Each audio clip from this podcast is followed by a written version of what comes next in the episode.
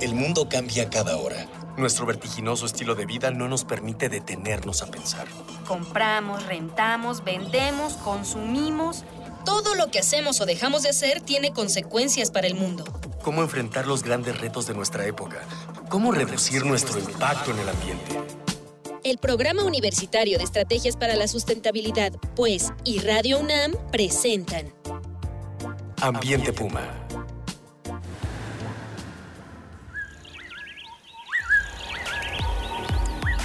¿Qué tal? Qué gusto saludarlos. Soy Marjorie González y a nombre de la maestra Mireya Imas, directora del Programa Universitario de Estrategias para la Sustentabilidad de la UNAM, titular de este espacio, les doy la más cordial bienvenida a esto que se llama Ambiente Puma. Voces, ideas y acciones sustentables. Pues en la emisión anterior estuvimos hablando del humor, a veces negro, pero siempre verde, de Víctor Solís, que está desarrollando una parte de su trabajo plástico en torno a los temas ambientales tanto de México como pues, del planeta. Y hoy queremos seguir hablando con Víctor sobre la caricatura en tiempos del cambio climático. Pues bienvenido de vuelta, Víctor. Qué bueno Gracias que nuevamente, Marjorie. Vamos a escuchar rápidamente un, un, sondeo con los compañeros de la Facultad de Artes y Diseño de la UNAM ante CENAP, a quienes les preguntamos qué técnicas y medios utilizarían para difundir los temas ambientales.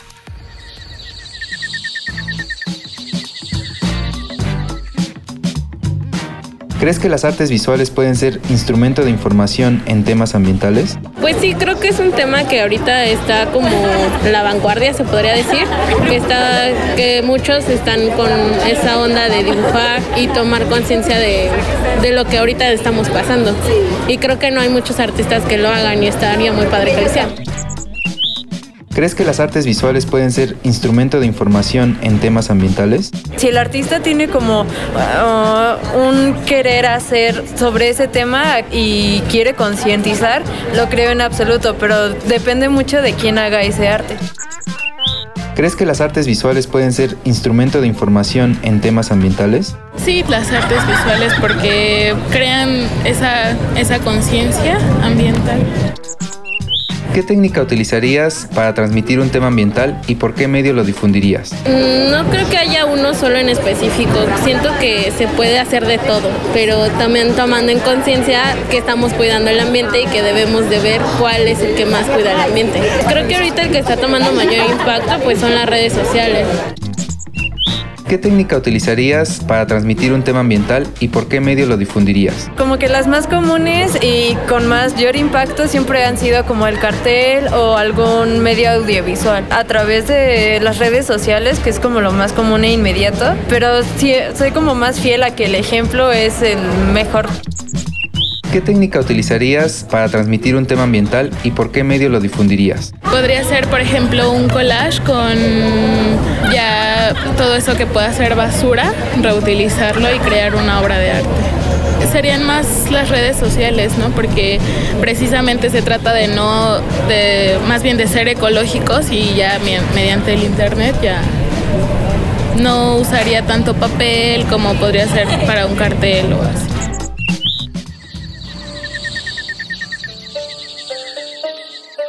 Pues vamos a seguir platicando sobre, sobre tu trabajo, Víctor. ¿Por qué hay tan pocos eh, caricaturistas en México? O sea, no es el, el, tema ambiental no es muy recurrente en la caricatura mexicana, ¿no? Son los temas políticos, económicos, pero mucho menos. ¿Por qué crees que hay? Yo creo que tradicionalmente México goza de muy buenos caricaturistas y es una, eh, vamos, es una tarea, es un, es un trabajo este, ya bastante longevo. Eh, se ha clavado muchísimo a la cuestión caricatura de personajes. Es decir, lo que más te compran los medios y lo que más prende a, lo, a la gente que se quiere dedicar a esto, pues es estar criticando, señalando al gobierno y diciendo, este, esto hicieron mal, estos son los rateros, esto es corrupción pura y estas cosas. Pero en sí yo creo que el cartón ambiental no necesariamente es un género de cartón, sino es un tema que, que se toca. Los cartonistas lo tocan si los medios lo tocan, uh -huh. si hay donde... exactamente Ahora, eh, digo, yo lo toco por necio, por, porque trato de, porque me gusta el tema y, y, porque busco canales para la salida de estos trabajos. Pero el cartón ambiental en sí requiere como que también estés muy informado. Así como hay gente que puede estar muy informada sobre, bueno, pues es que estoy seguro que la casita que está por acá la compró este funcionario y este y es una, vamos, hay, hay como mucha gente que te está alimentando esa información y demás. El, eh, el trabajo ambiental requiere de lo mismo, de mucha información para no trivializarlo y para no volverlo demasiado panfletario. Es decir, no solo se trata de, de no cortar arbolitos o de este, tratar bien a los animales o de no contaminar. Hay algo más profundo que es necesario que tanto el que se quiera dedicar a esto como la gente que le interese en estos puntos, estos temas, deben de, de intentar eh, acceder ¿no? a la información, hacer un equilibrio, eh, vamos a hacer su, su, armar su criterio y a final de cuentas este asunto del, de la ecología es el asunto de casa, es el tema de tu casa, de poner en orden tu casa. Entonces es algo que debiera de venir integrado al chip sin que te lo estén machacando. Y a final de cuentas, pues este, todo el mundo está más clavado en cuestiones de pues, sacar pal chivo y subsistir. O sea, vivimos en una economía o en un mundo en el que hay poco tiempo para, para la reflexión, ¿no? Sí, por supuesto, la gente, la gente estamos preocupados en lo cotidiano, pero esta relación con la naturaleza es lo que nos permite la subsistencia y se nos, se nos olvida, ¿no? Este, a mí me llamó mucho la atención tu, tu, una de tus últimas caricaturas, ahora con lo que ocurrió en Tajamar, donde en una calle se encuentran, de un lado viene una marcha, gente que está buscando a los, a los muchachos de Ayotzinapa y dice, pues nos faltan 43, y en el otro lado de la calle viene un grupo de animalitos con su letrero que dice y un manglar y me llamó la atención que además alguien en las redes puso bueno pero eso no tiene nada que ver sí tiene que ver. no ¿Por, qué, ¿por qué se cruzan en esa calle esos personajes tiene, tiene, que ver no desde el ángulo y esa es de las cosas que a veces te, te ponen a pensar un poquito antes de lanzar algo a, a compartirlo con la gente. Eh, las interpretaciones. Tiene que ver en el receptor en que la gente la mayoría de nosotros mexicanos ya estamos como hartos de acciones rutinarias y recurrentes. O sea, por supuesto que faltan más de 43, faltan miles y por supuesto que falta más de un manglar. Eh, digo, está hiperdevastado el país, ecológicamente hablando. Los políticos tienen, son de corta memoria, se acuerdan nada más de lo que hicieron los que los antecedieron si se trataba de otro partido, pero no van más allá. El, reparto agrario, eh, los incentivos perversos, la manera de, de decir, este, tú, tú aquí y yo te doy dinero. Es una locura, ¿no? Entonces, sí tiene mucho que ver eh, porque estoy hablando de una reacción y es lo que yo vi con, con el asunto de Tajamar. Mucha gente empezó a decir, oye, ya, ya estuvo suave, o sea, deja de tumbar. No es posible que el presidente esté unos días antes hablando de que va a poner, estamos empeñados y comprometidos contra el cambio, climático y mientras este, estos alegremente están tumbando más monte, ¿no? Simbólicamente tiene que ver es, es un hartazgo. Lo que, lo que el cartón trata de transmitir de una forma ingenua, si quieres, es el hartazgo de la gente de a pie. Sí, y un, y un encuentro que desearíamos que, que ocurriera también, ese encuentro en esa calle. Pues, ¿qué les parece, amigos? Quisiéramos también saber sus comentarios este, sobre todas estas ideas de lo que estamos platicando con Víctor. El Twitter, les recuerdo que es arroba en UNAM Sustentable, Facebook Sustentabilidad UNAM y al teléfono 5622 5212. Nos interesan mucho sus comentarios. Recuerden que este espacio lo estamos haciendo entre todos, pues estamos construyendo comunidad. Y el día de hoy, nuestro invitado muy generoso nos trajo uno de sus tomos, el de Verde Monero, Humor Negro en tinta verde. De, editorial. Ah, este es editorial de la Ciudad de México, ¿verdad? este lo editó. Lo, editó la Secretaría de Medio Ambiente. La Secretaría de Medio Ambiente de la Ciudad de México. Tienen todas las caricaturas que estuvieron en las rejas del bosque de Chapultepec. ¿En qué año se llevó a cabo la exposición Verde Monero en las rejas de Chapultepec. Esa es buena. Esa es, está muy fácil que la, que la busquen en internet.